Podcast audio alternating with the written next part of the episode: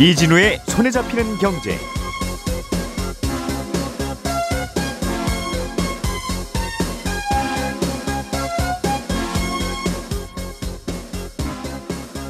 안녕하십니까 이진우입니다. 최근에 법원이 주식이나 코인에 투자했다가 손실을 본 금액은 개인회생 변제액에서 제외하기로 했습니다. 이 내용을 두고 이런저런 논란이 계속되고 있는 것 같습니다. 잠시 후에 이 논란들 좀 짚어보겠고요. 오는 9월에 건강보험료 부과 체계가 달라지는데 그러면서 국민연금을 받는 분들은 연금을 언제 타느냐 이게 꽤 중요해졌다고 합니다. 건보료 개편과 국민연금을 수령하는 시기가 무슨 상관이 있는 건지 이것도 좀 들어보겠습니다. 유럽연합의회가 앞으로 원자력 발전과 천연가스를 친환경으로 분류하기로 했습니다. 이 원전과 천연가스가 친환경으로 분류되면 또 어떤 파급 효과가 있는 건지 이 얘기도 좀 들어보죠. 7월 7일 목요일 손에 잡히는 경제 바로 시작하겠습니다.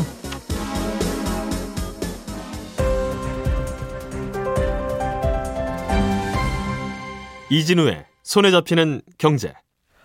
예, 경제 뉴스 정리해 보는 시간. 오늘도 김현우 소장, 박세훈 작가, 한국경제신문의 이슬기 기자까지 세 분이 함께합니다. 어서 오세요. 네, 안녕하세요.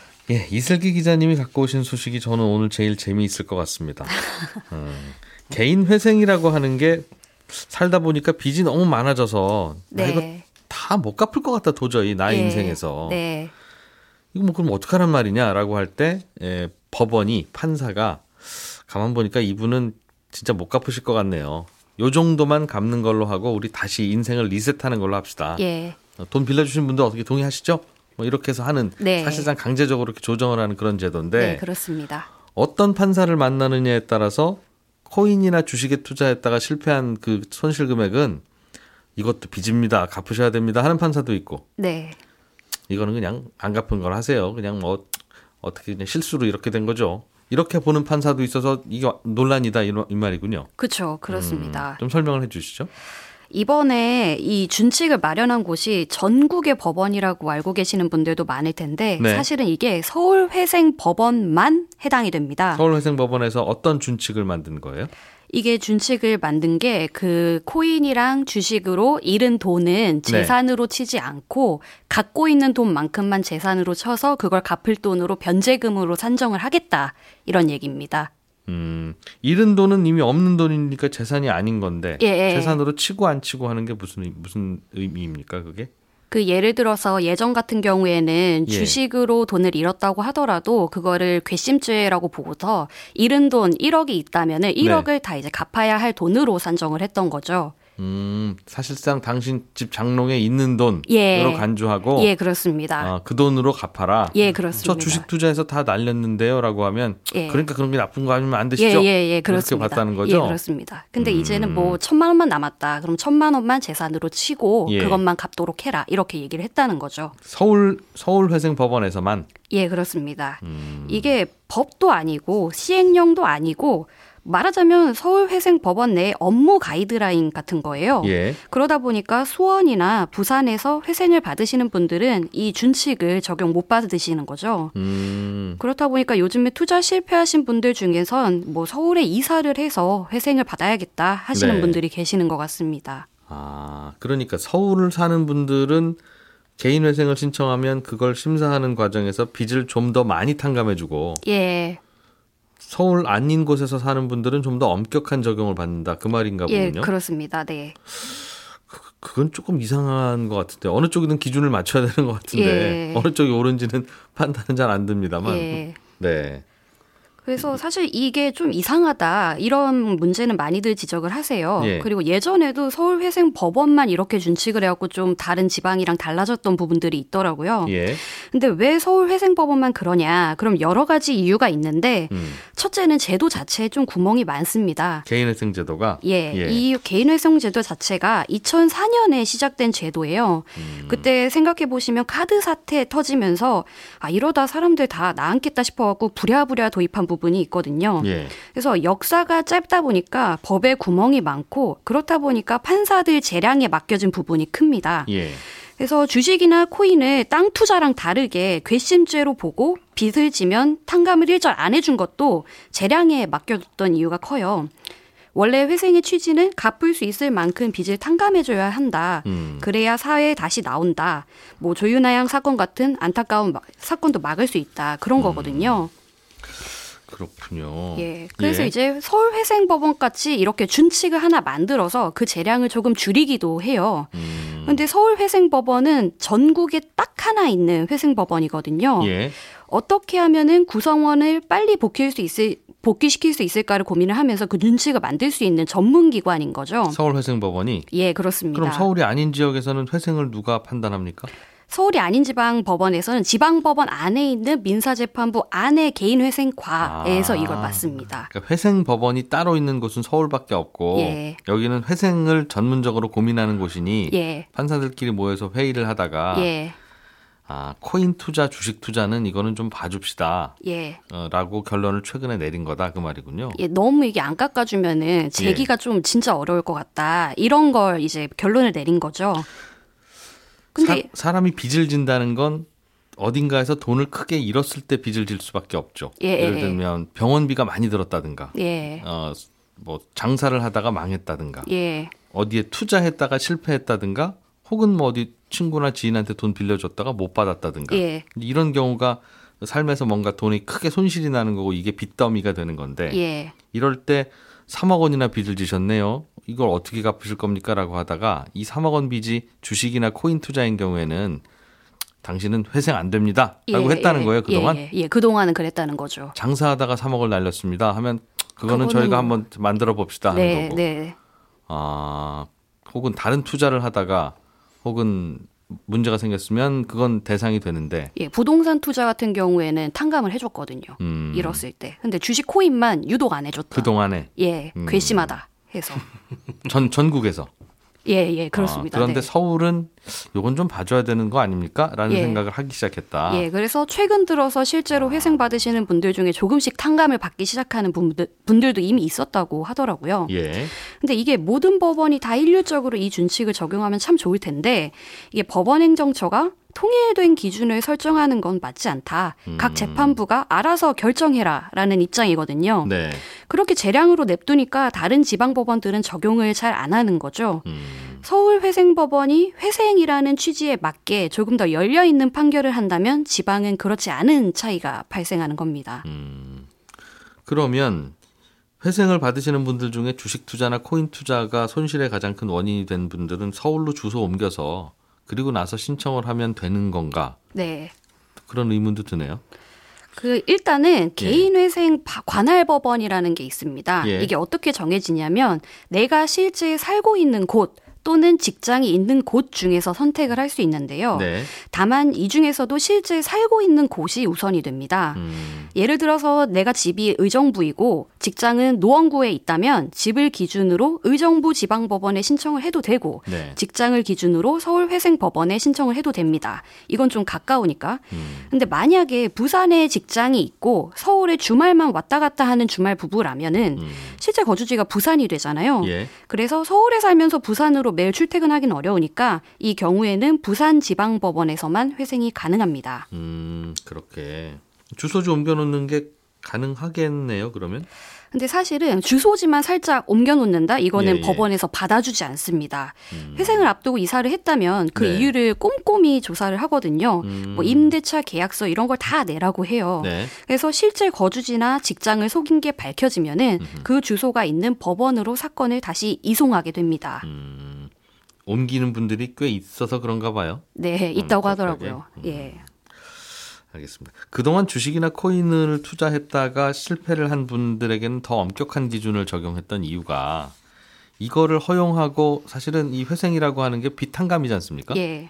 이게 되면 뭐 이게 이것 때문에 일부러 그런 분이야 뭐 얼마나 있을지 모르겠습니다만은 본인이 얻었을 때는 그 수익을 본인이 다 가져갈 수 있는 네. 레버리지가 많은 그런 투자를 했다가 예. 실패하면 회생, 음. 성공하면 대박. 예. 이런 게 만들어지면 안 되지 않느냐 음. 하는 생각에서 네. 아마 주식 투자 코인 투자는 이, 이 회생 그 대상에 좀 뺍시다 했던 게 그동안의 관행이었던 것 같은데 예. 이제 바뀌면 또 반대의 부작용은 생각할 수도 있겠네요. 그러니까 뭐 음. 주식을 꽉 쥐고 있다가 네. 나중에 회생이 끝나면 다시 팔아고 이득을 볼 수 있느냐. 예. 근데 결론부터 말하면 그게 안 된다고 얘기를 해요. 음. 그러니까 만약에 1억을 땡겨서 주식을 샀는데 천만 원만 남았다. 네. 그러니까 다른 재산으로 4천만 원짜리의 자동차가 있고 음. 그러면 갚을 돈은 이제 최소 5천만 원이 되는 건데요. 네. 나중에 천만 원짜리 주식이 다시 1억이 되더라도 음. 갚을 돈이 1억 4천만 원으로 늘지는 않아요. 그렇다면 이제 음. 주식은 꽉 쥐고 있고 네. 다른 변제금 다른 돈으로 일단 변 변제금을 갚고 이걸 나중에 팔아서 이득을 볼 수 있느냐. 음. 근데 이게 그 변호사님들 말이 이게 회생을 인가받는 시점에서 아예 일단 처분을 하고 음흠. 오라고 얘기를 한다고 합니다. 네. 이게 여기 준칙에서는 그렇게까지는 다 안 적혀 있는데 음. 실무를 보시는 분들 말이 회생은 어쨌든 자기의 이제 의지가 음. 어느 정도 있느냐도 굉장히 중요하기 때문에 네. 그 시점에서 주식을 일단 팔고 정리를 하고 오라고 한다고. 음. 만약에 그렇게까지 안 한다, 그럼 잃은 돈도 다 갚아야 할 돈에 넣는다 이런 식으로 얘기를 한다 그래요. 음. 그래서 회생이라는 게 그렇게 호락호락하지가 않다는 점을 좀 알아두셔야 될 것 같습니다. 음. 자, 또 그럼 요즘 주식이나 코인으로 손실 보는 분들이 많아서 아마 법원에서도 더 걱정인 모양이에요. 예, 그렇습니다. 음, 그렇군요. 김현우 소장님, 네. 음, 건강보험 이야기. 예. 건강보험이 개편된다는 이야기는 종종 들었는데 네. 이게 뭐 어떤 분야가 여러 가지로 좀 바뀌는 건 있습니다만 피부양자를 좀 더 엄격하게 가리자. 네, 그렇습니다. 이른바 프리라이더 하는 분들을 최소한으로 줄여보자 하는 방향인 것 같아요. 네. 그러는 바람에 국민연금을 언제 받느냐가 중요해졌다고요? 그렇습니다. 이 피부양자라고 한다면 소득이 없으니까 예. 소득이 있는 분의 건강보험에 예, 얹혀 계셔라라는 건데 어, 그렇다고 한다면 이 소득 요건을 어떻게 볼 것이냐 이게 좀 까다로워졌죠. 어, 요 피부양자의 자격 유지하기 위한 재산하고 소득 요건을 간단하게 정리를 해드리자면 일단 음. 재산이 중요합니다. 재산은 재산 과표가 5억 4천 이하냐 아니냐가 중요한데 네. 이 재산 과표라는 건 주택은 공시가의 60%, 음. 토지나 뭐 건축물은 공시가의 70%. 네. 이걸 모두 합친 금액이 5억 4천 이하면 다른 소득이 2천만 원을 넘어서는 안 되고 음. 어, 5억 4천을 초과하면 음, 1천만 원을 넘어서는 안 됩니다. 1천만 원 이하여야 됩니다. 음. 그런데 이때 소득은 뭐 근로소득, 또 500만 원 이하의 사업소득, 이자소득, 배당소득 다 포함되고 네. 연금소득도 여기에 포함이 돼요. 음. 그러니까 다른 소득이 아무것도 아무것도 없다고 해도 공시가가 9억 이하의 집이 있으면 어, 연금은 월 167만 원을 넘으면 안 되고 네. 공시가가 9억을 넘는 집이 있으면 음, 연금은 월 84만 원을 넘으면 안 되는 거죠. 음. 그런데 국민연금 같은 경우에는 원래 수령할 수 있는 나이 요 나이를 기준으로 뭐 65세를 기준으로 앞뒤로 5년을 조정을 할 수가 있거든요. 예. 빨리 받거나 늦게 받거나. 근데 음. 아, 빨리 받으면 적게 받고 늦게 받으면 월 수령이 많아지기 때문에 이거에 대한 음. 고민이 좀 필요해졌습니다. 예전에는 지금은 뭐 당장 큰 돈은 필요 없고 뭐 네. 좀쓸 돈이 있으니까 연금은 좀 뒤로 미뤄서 받아야 되겠다. 그러면 한 달에 받는 돈이 좀 더 많다고 하니 그렇습니다. 그런 선택을 하신 분들은 이번에 바뀌는 건강보험 제도 때문에 네. 아유, 내가 원래 그냥 받았으면 한 달에 한 70만 원 받는 건데 네네. 네. 뒤로 미뤄서 받는 바람에 한 달에 뭐, 뭐 100몇만 원을 받는 바람에 이거 더 내가 내야 되네. 그렇죠. 건강보험료. 맞습니다. 괜히 그런 결정을 했구나라는 판단을 할 수 있다는 그런 충분히 얘기입니까? 그럴 수가 있는 거죠. 당겨 받으면은 1년당 5%가 줄어들어서 예. 5년 당겨 받으면은 25%가 줄어들고요. 어, 늦춰 받으면 1년당 7.2%를 가산해 줘요. 네. 그러니까 36%까지 더 받을 수 있는 건데 예를 들어 음. 내가 65세에 원래 100만 원 받을 수 있다. 네. 당겨 받으면은 75만 원 받는 거지만 미뤄서 받으면 136만 원 받는 거거든요. 아하. 그러니까 강화되는 기준 월 167만 원을 넘지 않기 위해서는 아, 기준이 한 122만 원 정도 되는 연금을 늦춰받으면 이건 넘어갈 수가 있는 겁니다. 네. 음, 그런데 이제 또 문제는 국민연금은 매년 물가 상승률을 반영을 해서 지급액을 인상해 주잖아요. 음흠. 그러다 보니까 아슬아슬한 경우에는 아예 그냥 연기연금 신청 안 하는 게 좋고요. 음, 음 그다음에 어, 연금액이 좀 된다라고 한다면 그것도 이제 물가 상승 반영을 했을 때 넘어갈 것도 생각을 어, 해 보셔야 됩니다. 그러니까 음. 예전에 이 연기연금 고민하는 게 조금 전에 말씀하신 것처럼 아, 나는 소득이 좀 있고 어, 다른 걸로도 어느 정도는 생활이 유지돼 조금 미뤄가지고 충분한 연금을 받자 라고 생각하셨던 분들 같은 경우에는 네. 이제는 그 선택이 오히려 더 불리해지고 음. 아, 차라리 그냥 당겨서 받고 적게 받더라도 미리 받아놓은 그 돈을 굴려가지고 내가 알아서 하자. 네. 요 선택이 더 어, 본인에게 더 유용해질 수가 있다는 거죠. 그러니까 요약하면 내가 받는 돈, 생기는 돈이 매달 들어오는 돈이 없음을 네. 최대한 증명하고 그렇죠. 들어오게 될 돈이라면 최대한 미루거나 네. 안 받아야 그래야 건보료를 아낄 수 있다는. 네. 그러니까 공적연금은 사실 그게 음. 제한적이잖아요. 예. 다른 소득이야 뭐 아이고 이거는 내가 오히려 돈을 안 버는 게 낫겠네. 음. 한 달에 한 2, 30만 원 용돈벌이 하려고 들어갔다가 괜히 건강보험료를 음. 훨씬 더 내게 생겼구나. 일 안 하는 게 낫겠다. 이런 판단이 되고 네. 재산의 기준 같은 경우에도 아, 이 재산을 공동 명의로 할까 아니면 재산을 처분할까 이렇게 개인의 예, 선택에 따라서 어떻게 조정을 할 수가 있는데 음. 연금은 조금 전에 말씀드린 뭐 연기연금이나 아, 아니면 조기연금 같은 경우에 이렇게 신청을 하는 것 말고는 거의 답이 없고요. 한 번 또 신청하고 나서는 되돌릴 수 없는 겁니까? 어, 연기연금 밀어놓고 연금을 수령하지 않았으면 아, 5년 밀었는데 지금 한 3년 지난 상태에서 저 지금 받을래요 하면 할 수는 있습니다. 아하, 하지만 그 예. 가사는 그대로 돼서 받겠 되겠죠. 좀 더 주겠죠, 당연히. 그렇죠. 아, 이건 싫습니다. 이건 그냥 불우이웃 돕기 성금 낼래요 할 수는 없다는 거죠. 네네. 어. 어, 지금 뭐 질문 주신 게 있는데 이영란님께서 부부 합산인가 이건 개인입니다. 아, 개인의 개인 재산이 혹은 소득이 그럴 경우에 개인에게 부과되는 그렇습니다. 건보료가 맞습니다. 음. 그런데 이게 국민연금은 사실은 이 기준을 넘기가 쉽지는 않아요. 네. 하지만 공무원 연금이나 군인 연금 받으시는 분들은 음. 이제 요거 넘어가실 분들도 많으시겠죠. 음. 퇴직금 대신에 연금을 받으시는 거니까. 그러니까 연금이 상대적으로 많을 수밖에 없고. 그렇습니다. 이 많은 분들은 이제 피부양자에서 탈락한다. 그럴 가능성이 높죠. 근데 이게 당연히 소득이 있으시면 이젠 그 피부양자로 얹혀서 계시지 마시고 네. 당연히 건보료를 내시는 게 맞습니다가 합리적인 것 같기는 한데 그렇기는 한데 문제는 그 소득에만 부과되는 게 아니라 이렇게 피부양자에서 한번 탈락되면 예. 모든 재산을 합쳐가지고 그 재산에 대해서도 건보료가 부과된다는 게 그게 가장 큰 문제입니다. 그게 문제인 것 같아요. 예. 그러니까 한 달에 연금이든 뭐든 들어오는 돈이 100만 원이 넘으면 네. 어, 피부양자에서 탈락하십니다라고 하면 네. 아이고 내가 어떻게 하다 보니 110만 원이 됐네. 네. 그러면 요 10만 원에 대해서는 제가 그냥 건보를 내겠습니다. 네, 곱하기 6.99%뭐 하면 한, 한 달에 한 6천 원? 뭐 네. 어떻게 하죠? 뭐 할 수는 있을 텐데. 그렇죠. 그거야 뭐 어떻게 내시겠죠. 네. 아니면 그럼 110만 원에 대해서 건보료를 내셔야 됩니다라고 하더라도 아유, 어떻게 그렇게 했어 하고 낼 텐데 이게 10만 원이 넘어가는 순간 시골에 있는 땅, 갖고 있는 차, 네, 그렇죠. 갖고 있는 집 다 더해서 네. 건보료가 30만 원입니다. 이렇게 나오니 그러다 보니까 이게 이게 무슨 소리냐가 될 수밖에 없는 음. 거죠. 꼭 그거 그렇게 해야 됩니까? 이게 지역 가입자로 넘어가기 때문에 그런데 예. 지역 가입자가 예전에 소득 파악이 안 되기 때문에 재산이 많으신 분은 아 이거 소득 많은 거 아니야? 음. 어떻게 어 30평짜리 아파트가 있는데 소득이 하나도 없다 그래? 뭘로 돈을 버셨어? 그래서 음. 이제 소득으로 간주한 건데 네. 지금은 이게 소득 중심으로 넘어가고 있잖아요. 음. 뭐그 지역 가입자가 전부 다 그렇기는 하지만 이렇게 연금 받으셔서 생활하시는 분들만큼은 음. 어, 아무래도 연금 소득에 대해서만 그리고 네. 가지고 있는 재산에 대해서는 부과하지 않는 쪽으로 바꿔야 되는 게 아닌가. 음. 어, 일정 나이가 지나가면요. 음, 그렇게 바꾸는 게 합리적이지 않을까 싶습니다. 그게 문제네요. 그러니까 재산은 좀 있으신데 한 달에 들어오는 돈은 한 150만 원 정도 되는 할아버지를 네. 이게 한 달에 한 500만 원 정도 수입되는 분으로 봐야 되는 건지. 그렇죠. 그렇게 봐, 그렇게 보니까 이제 문제가 되는 거죠. 그렇게 보고 있죠, 우리 사회는 예. 그렇습니다. 한 150만 원 정도 되는 수입을 갖고 있는 할아버지로 봐야 되는 건지. 네.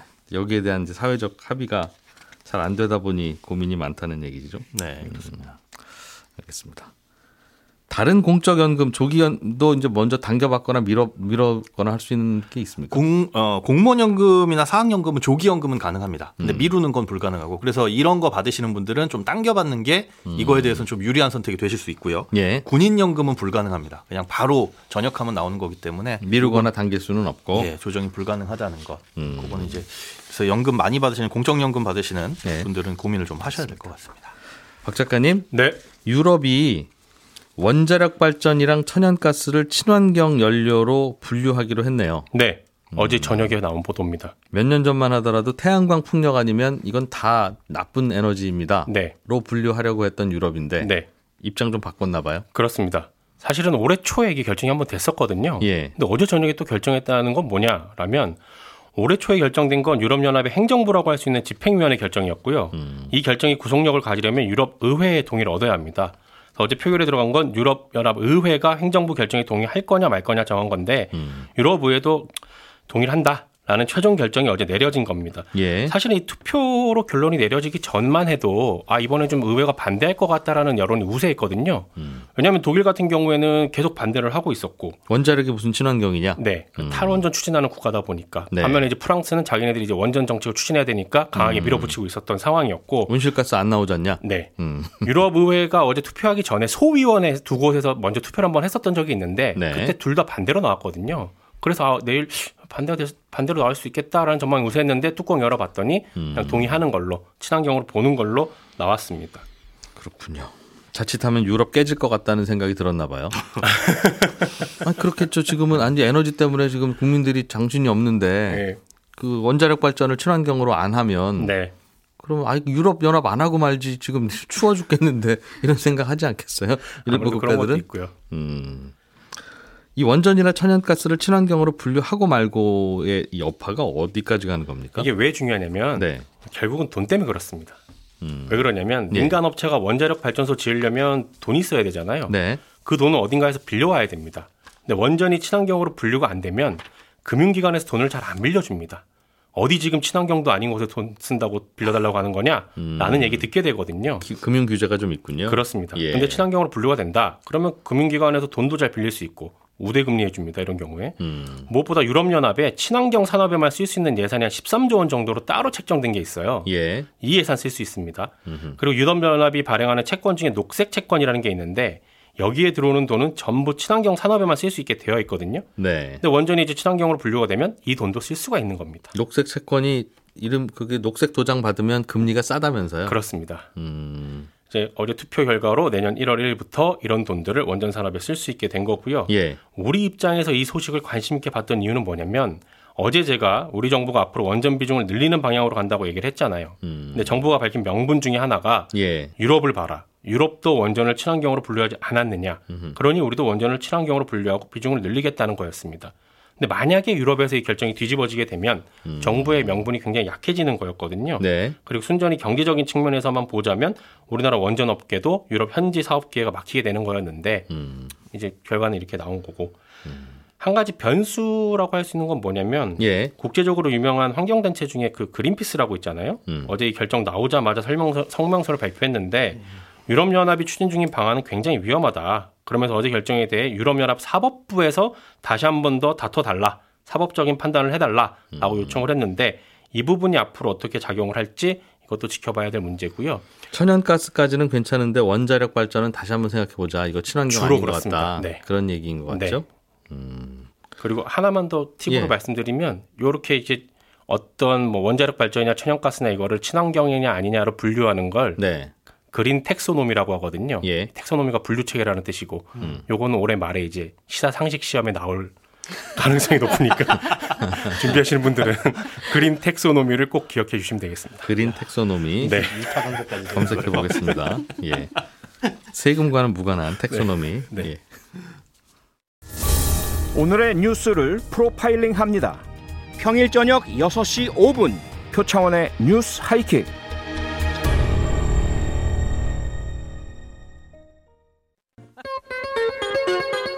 예, 저는 11시 5분에 이어지는 손에 잡힌 경제 플러스에서 또 인사드리러 오겠습니다. 이진우였습니다. 고맙습니다.